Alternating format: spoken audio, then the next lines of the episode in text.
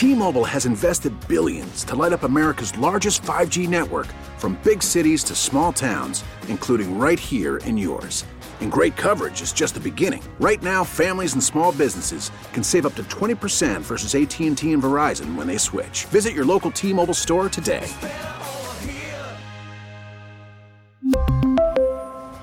Plan savings with 3 lines of T-Mobile Essentials versus comparable available plans. Plan features and taxes and fees may vary. It's Thursday, and that means we are going to be joined by a gentleman who I've known since, well, shortly after I came into the military, because he came into the Marine Corps around the same time I came into the Navy, and then we both ended up in the very same class at the Defense Information School at Fort Meade.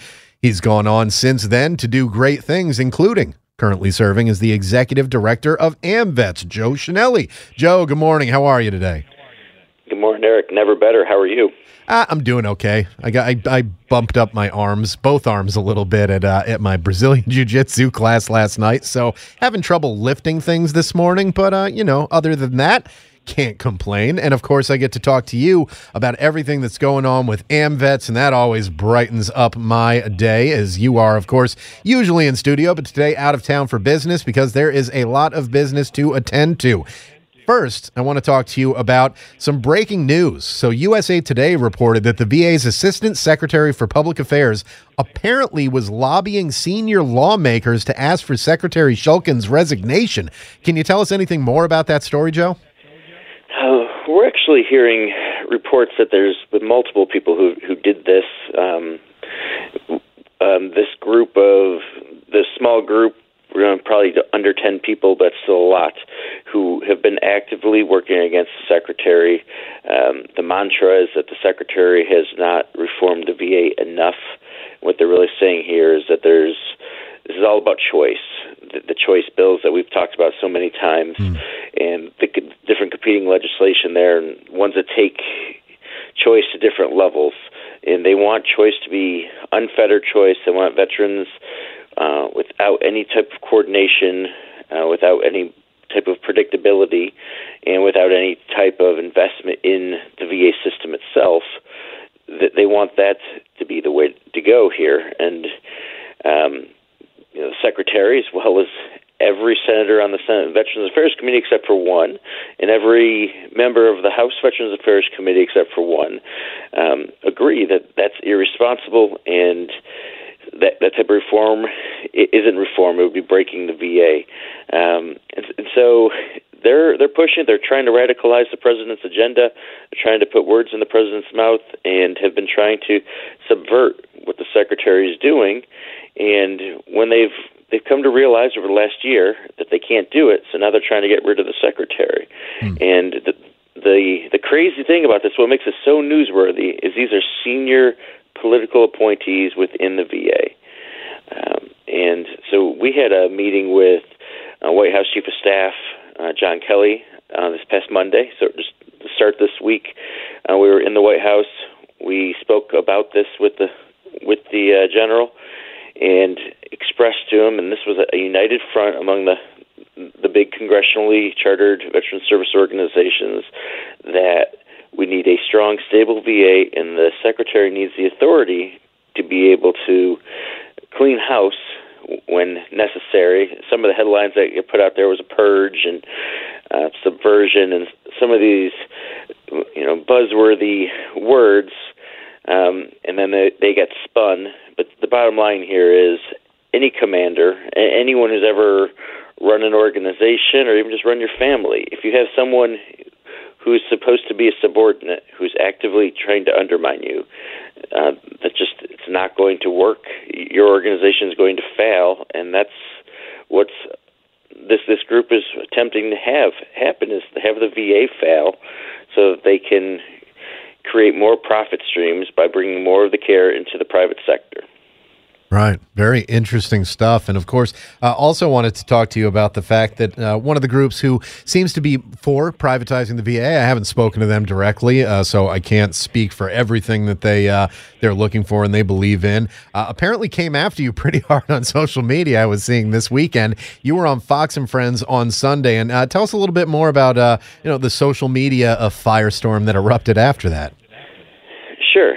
So, um if I could, real quick, I'm going to bring you back even a week before that. A week before that, uh, Pete Hegseth, who used to be the executive director of the Koch brothers group, uh, Concerned Veterans for America, which uh, poses itself or positions itself claims to be a veterans organization.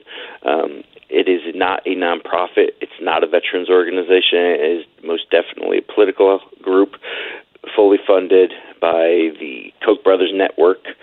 Um, and Pete Hegseth used to run that organization um, several years ago when it first came about, and he he's one of these guys. He, he's probably the the one with the biggest platform, being a, a regular host of uh, Fox and Friends on the weekend, and so he got on air a week and a half ago now and said, you know, I've tried to get all the veterans organizations to come on so we could debate this, but they're afraid of me. They won't come on, so we're just going to have to speak with the current executive director of Concerned Veterans for America.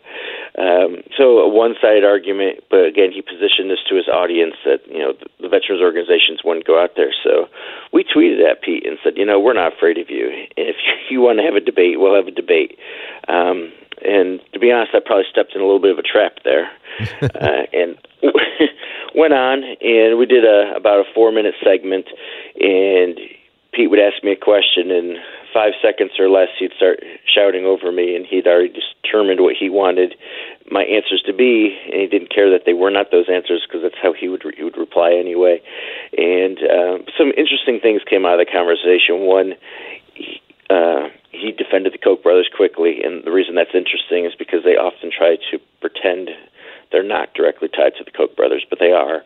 Uh, he also did not like the fact that I'm calling them out for uh, trying to profit off veterans, off the backs of veterans. He he said, "Well, aren't you a capitalist? Aren't you for profit?" Well, I am, but not when it's at the expense of veterans.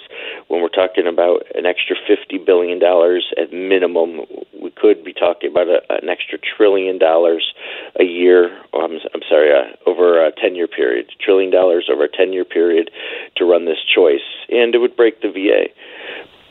Uh, so you know, we went round and round, and I thought the interview was over, and we were fine. We agreed to disagree, and then the next day, the entire CVA group, uh, each of their former executive directors, all started tweeting that uh, our organization was anti-capitalism and uh, thinks that veterans are stupid and can't make their own decisions. Uh, you know, twisting it for sure. And It was a it was just interesting because it was a coordinated attack for sure, and uh, aligned to to go out at the same time that we were meeting at the White House. So you know, it's been a it's, it's been a fun week. um, you know, this stuff is uh, happening very quickly, but this is an extremely important topic and one we've all been working on for a long time. And it's pretty much every veterans organization against the Koch brothers right now. But I think that's a, a, a fair way to you know, to um, characterize what's happening right now.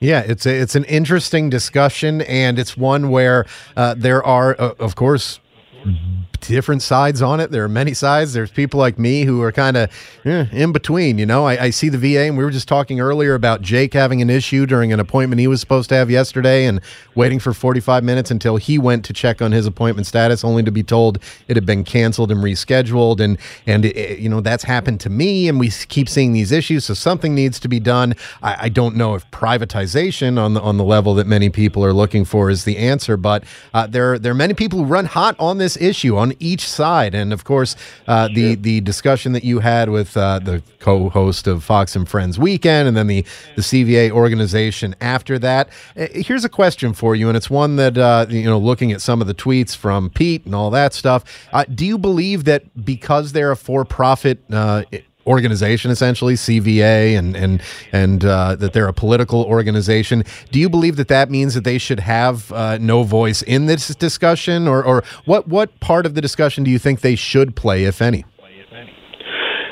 So they have their money; they can buy their voice. Um, you know, lobbyists are just fine, but they should not be trying to identify themselves, and they shouldn't be getting the same um, level of access uh, to the VA and to the White House. When we came to the White House meeting, we were surprised to find CVA sitting there.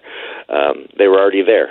Um, and the reason it's so different, though, is that other veterans organizations, one, were congressionally chartered, which really means something. Um, that means that the U.S. government has identified that we are a membership organization. So we have real members who are actually veterans. We actually provide real services. We are accountable and have to be transparent about that. We have to file our 990s. We all have uh, annual reports that are audited. And CVA doesn't have to go through that stuff. Um, you don't know where their money comes from. Uh, you don't know if they have members or not, and they, they don't really have members. They don't even have a, a membership a method of membership. They collect an email list and kind of claim that that's who their members are, but uh, there's no verification of that they're a veteran. Uh, bottom line is they're not providing any real service, and they are spending millions, and I'm talking about tens of millions of dollars a year on political ads where we spend tens of millions of dollars on service to veterans and helping veterans with their claims and helping veterans uh, receive their health care. Um, it's just two very different missions, and they're uh, obviously extremely partisan. And we are required by law not to be partisan. Mm. You know, it's it's certainly uh, it's an interesting thing where there are I think there are those out there who think of uh, some for profit groups and some that are not aligned with the not for profits, like uh, Concerned Veterans or Vote Vets, different organizations that are out there. They think of them in the same way as the VSOs, but there is, as you just outlined, uh, a line of demarcation on uh, on on who is what and what everybody's doing. So uh, that's all always very interesting to look at, interesting to hear about. And you know, they again, as you said, they have their money, they have their ability to get their voice out there. But it sounds like you are concerned that they and not you know organizations that have a differing point of view from them are given a seat at the table. Is that is that essentially what it comes down to? Yes, yeah, absolutely. And you mentioned Vote Vets, and not an organization that I'm particularly a fan of either, um, because they they're very partisan as well, but they go the other direction, and but they don't have a seat at the table, and as they should not, and which which is it's appropriate, uh, but they are a lobby group, and they again they don't provide services to veterans, but they have a political voice, and that's fine. And I'm not trying to say CVA shouldn't or but they should not be treated the same as veterans organizations that actually are working directly with veterans on a daily basis, which means we have real data. We our legislative positions and agendas are created through a democratic process within our membership. Um, so, you know, what we represent the interests of 20 million veterans, but we have 250,000 veterans who pay to be a member of AMVETS and vote every year uh, through a democratic process that starts at the grassroots level and comes up to the national level and sets our priorities. So we're really working for the will of veterans and not you know, for profiteers. And we're speaking with Joe Chenelly, Executive Director of AMVETS, Marine Corps veteran, my former Defense Information School classmate as well. I uh, want to go back to the VA here just for a second, Joe. And of course, uh, the Inspector General's report was the thing that initially brought to light the issues surrounding Secretary Shulkin's trip to Europe. And when we talked to you about it, after that report came out, uh, you had mentioned the uh, the allegations from some on Shulkin's staff, including his chief of staff, specifically of email hacking. Uh, the IG has now reported that they investigated that and found no evidence of email hacking. They found some evidence of spoofing in unrelated emails, which is a little bit different than hacking. Uh, were you surprised to hear that after hearing, you know, from uh, the former chief of staff, and also it sounded like Secretary Shulkin also uh, putting that theory forward? Were you surprised to hear that the inspector general looked into it and said uh, we didn't find any evidence of this? We were glad that the inspector general looked into it. We actually had uh, echoed that call. Some of the members of Congress uh, over the House side had asked for it, and we echoed that call. Um, unfortunately, we're not surprised. Um, this did sound like um, uncomplicated or uh, spoofing, which we've seen it as our organization. I think a lot of organizations see that where they have somebody uh, can go in and, and grab your email address if they know your email address and make it look like something's coming from you. Um, it does not look like it was any part of this scandal, this controversy, uh, whether the former chief of staff, uh, who's since left the VA, whether she, uh, I, there's no indication, and we didn't think there was to begin with, that this was going to uh, absolve her of what she's been accused of. Um, so, so no, I'm not surprised. Yeah, and I mean it could be, and we haven't heard anything either way on this. Obviously, uh, Ms. Wright Simpson has resigned from the VA, with Secretary Shulkin uh, coming out with the statement that you know she didn't want to be in this environment anymore.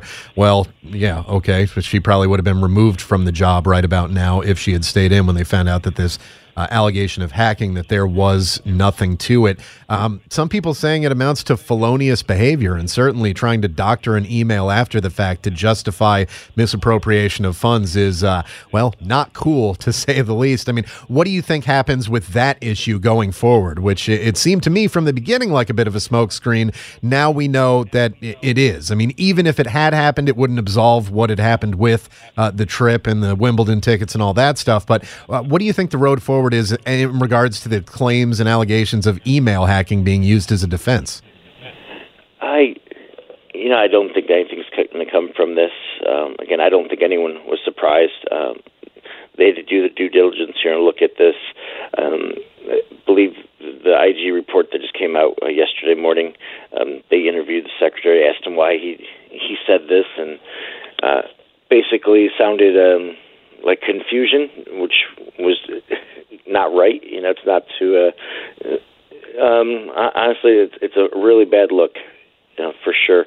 Um, but it doesn't change what's happened here. And the president uh, expressed to us through his chief of staff on Monday, basically uh, that this this whole uh, ordeal here is something that the, they've learned from. Um, that there has already been accountability through it. Uh, the secretary is paid back. You know, all he was uh, accused of was um, you know listening to the wrong ethics panel here or taking an ethics opinion uh, that maybe he should not have. Um, and it's not clear yet, and I don't know if it ever will be because the investigation in the Department of Justice has uh, stopped. They said they're not going to prosecute uh, the chief of staff here. That they've looked into this, and uh, either they don't think the case is strong enough, or maybe for political reasons, but whatever it is, it looks like um, the White House is going to drop this and, and move forward on this. Yeah, certainly an, an interesting uh, chain of events that has occurred there. And I mean, it, obviously the VSOs, the major VSOs, I should say, have all come together in, in agreement that Secretary Shulkin is the man for the job. Um, as this continues, we'll see if anything might change that. But doesn't sound like you know the fact that uh, that, that the email hacking allegation that wasn't something that was going to get uh, AMVETS, for example, to change your tune on whether Secretary Shulkin is right. Correct? That you're correct. You're correct. And I thought as soon as I heard this email allegation, it seemed like we all thought this at the same time. Like what is he saying? this is, you know, and we don't know how genuine the the confusion was there. Uh, you know, some of this email spoofing stuff can be a little alarming, but it, it looked very, uh, very shady anyway. The the spoofing. Right. Right, and the timing of that, like you know, when the IG report comes out, oh well, my email was hacked. I didn't send that. In. Oh, okay, yeah, sure. So yeah, very, very. Uh, it's been, it's been again a very interesting story on all these twists and turns that it's taken. We're speaking with Joe Chenelly, executive director of AMVETS, and Joe. Earlier, you had mentioned that you had a meeting with White House Chief of Staff John Kelly at the beginning of the week. Uh, what else can you tell us about meeting with uh, with John Kelly? Uh, so this was uh, something um, a, a few of us had asked for a, a few weeks back. Um, bottom line is we have not had good communication with the White House. Um, we've been happy with the progress. We actually think that the first year of the Trump administration has been very positive for veterans. Um, that's been Secretary Shulkin's leadership, and that's really who we've been able to work with. Um, the secretary and his staff. Uh, we have not been able to work directly with the White House, which is very disappointing and definitely breaks from tradition. And, and so we let the chief of staff know that uh, he wanted to remedy that, and I, I think it was actually sort of coincidental that this started coming around right as uh, this massive scandal uh, started to come around. Um, so we spent some of the time talking about the scandal uh, and talking about our interactions with the secretary for the last year. Um, we talked about the the subversion and the fact that we strongly believe the secretary needs to have the authority to remove anyone from the VA who is actively working to undermine him, because if they're working to undermine him, they're working to undermine the president and the president's agenda. Uh, whether we agree with the president's agenda or not, and you know, there's certainly some points that we do and some that we don't. Uh, bottom line is, secretary needs to be able to have people on his team who he trusts and can count on, and you know, working together. We need the VA working together in the same direction. Um, and we talked a lot about choice and what the different levels of choice and what responsible uh, choice reform looks like. And so it was, it was a good opportunity for us to present our our case. Um, the chief staff said we're going to have a meeting with the the president himself here in the, the next few weeks, so we're looking forward to that as well. So to continue the dialogue. So it's a good way to start the second year. It absolutely would seem to be. And of course, there's something going on uh, coming up next week that is something that AMVETS does uh, that many of the VSOs have their own version of. But LZDC, what can you tell me about this event and what it means and what's going to happen during it? Sure. So all next week. It's jam packed. Uh, the schedule is pretty much nonstop here. Uh, but on Tuesday afternoon, um, our national commander will sit down before a special joint hearing with the Veterans um, Affairs committees from both the House and the Senate. Uh, again, that's it's very rare for them to, to come together like this. Uh, they just come together for the VSOs once a year, and so our commander will testify and we'll be able to outline our legislative agenda uh, for the year. So it's a, a chance to let the let Congress know what what we're looking for here, what our members are looking for, and then we're going to have hundreds of veterans, um, our members from all over the country, are going to be visiting just about every office on Capitol Hill uh, Wednesday and Thursday. Um, so it, this is really important. They're wearing their hats. If you're up on the Hill at all next week, you're going to see these veterans. And what that really shows these lawmakers is that we're watching and that we vote and we, we care and we're going to hold them accountable and we want them to, to be able to listen to what we have to say. Uh, you know, no one knows better about what veterans need than veterans. You know, as we've talked to the VSOs about their similar events, one of the questions I've been asking them is, you know, I think from the outside, some veterans might look at it and say, well, that's great, but what's it actually going to uh, accomplish? Can you think of anything that your, your previous events like this have actually helped you get a conversation or a dialogue started on or positive movement in direction? Anything that comes to mind? Oh, yeah, there's, there's plenty, plenty. Uh, a big one since we've just had to go through the government shutdown a couple times, and uh, a few years ago, back in 2014, we had for an extended period of time. Um, one of our big pushes in the past was advance appropriations. So the VA, um, which is the only large entity in federal government that has this, our the VA's budget is approved a year ahead of time. So there are no interruptions in services, no interruptions in benefits, and I'm talking about disability compensation. That stuff used to stop, um, just like military pay does now. Um, disability payments stopped. Uh, the hospitals, VA hospitals, closed um, when there were government shutdowns in the past, and there was also a lot of um, because of instability and not knowing how much money you're going to have in the next year until the next year. Um, that really affected hiring and the ability to have a, a stable workforce within the VA. And so that was a big push of ours uh, a few years ago, and it was something that Congress did not want to do. They like having that political football. Uh, they like having that real-time oversight, and but uh, it we got that through because of these types of events. And that is important. And Joe, if people want to find out more about AMVETS and about the event, where can they go? Please check us out at amvets.org. We really need new phones. T-Mobile will cover the cost of four amazing new iPhone 15s, and each line is only $25 a month. New iPhone 15s? Only at T-Mobile get four iPhone 15s on us and four lines for 25 bucks per line per month with eligible trade-in when you switch. Minimum of four lines for $25 per line per month with auto pay discount using debit or bank account. $5 more per line without auto pay, plus taxes and fees. Phone fee at 24 monthly bill credits for well qualified customers. Contact us before canceling account to continue bill credits or credit stop and balance on required finance agreement due. $35 per line connection charge applies. Ctmobile.com.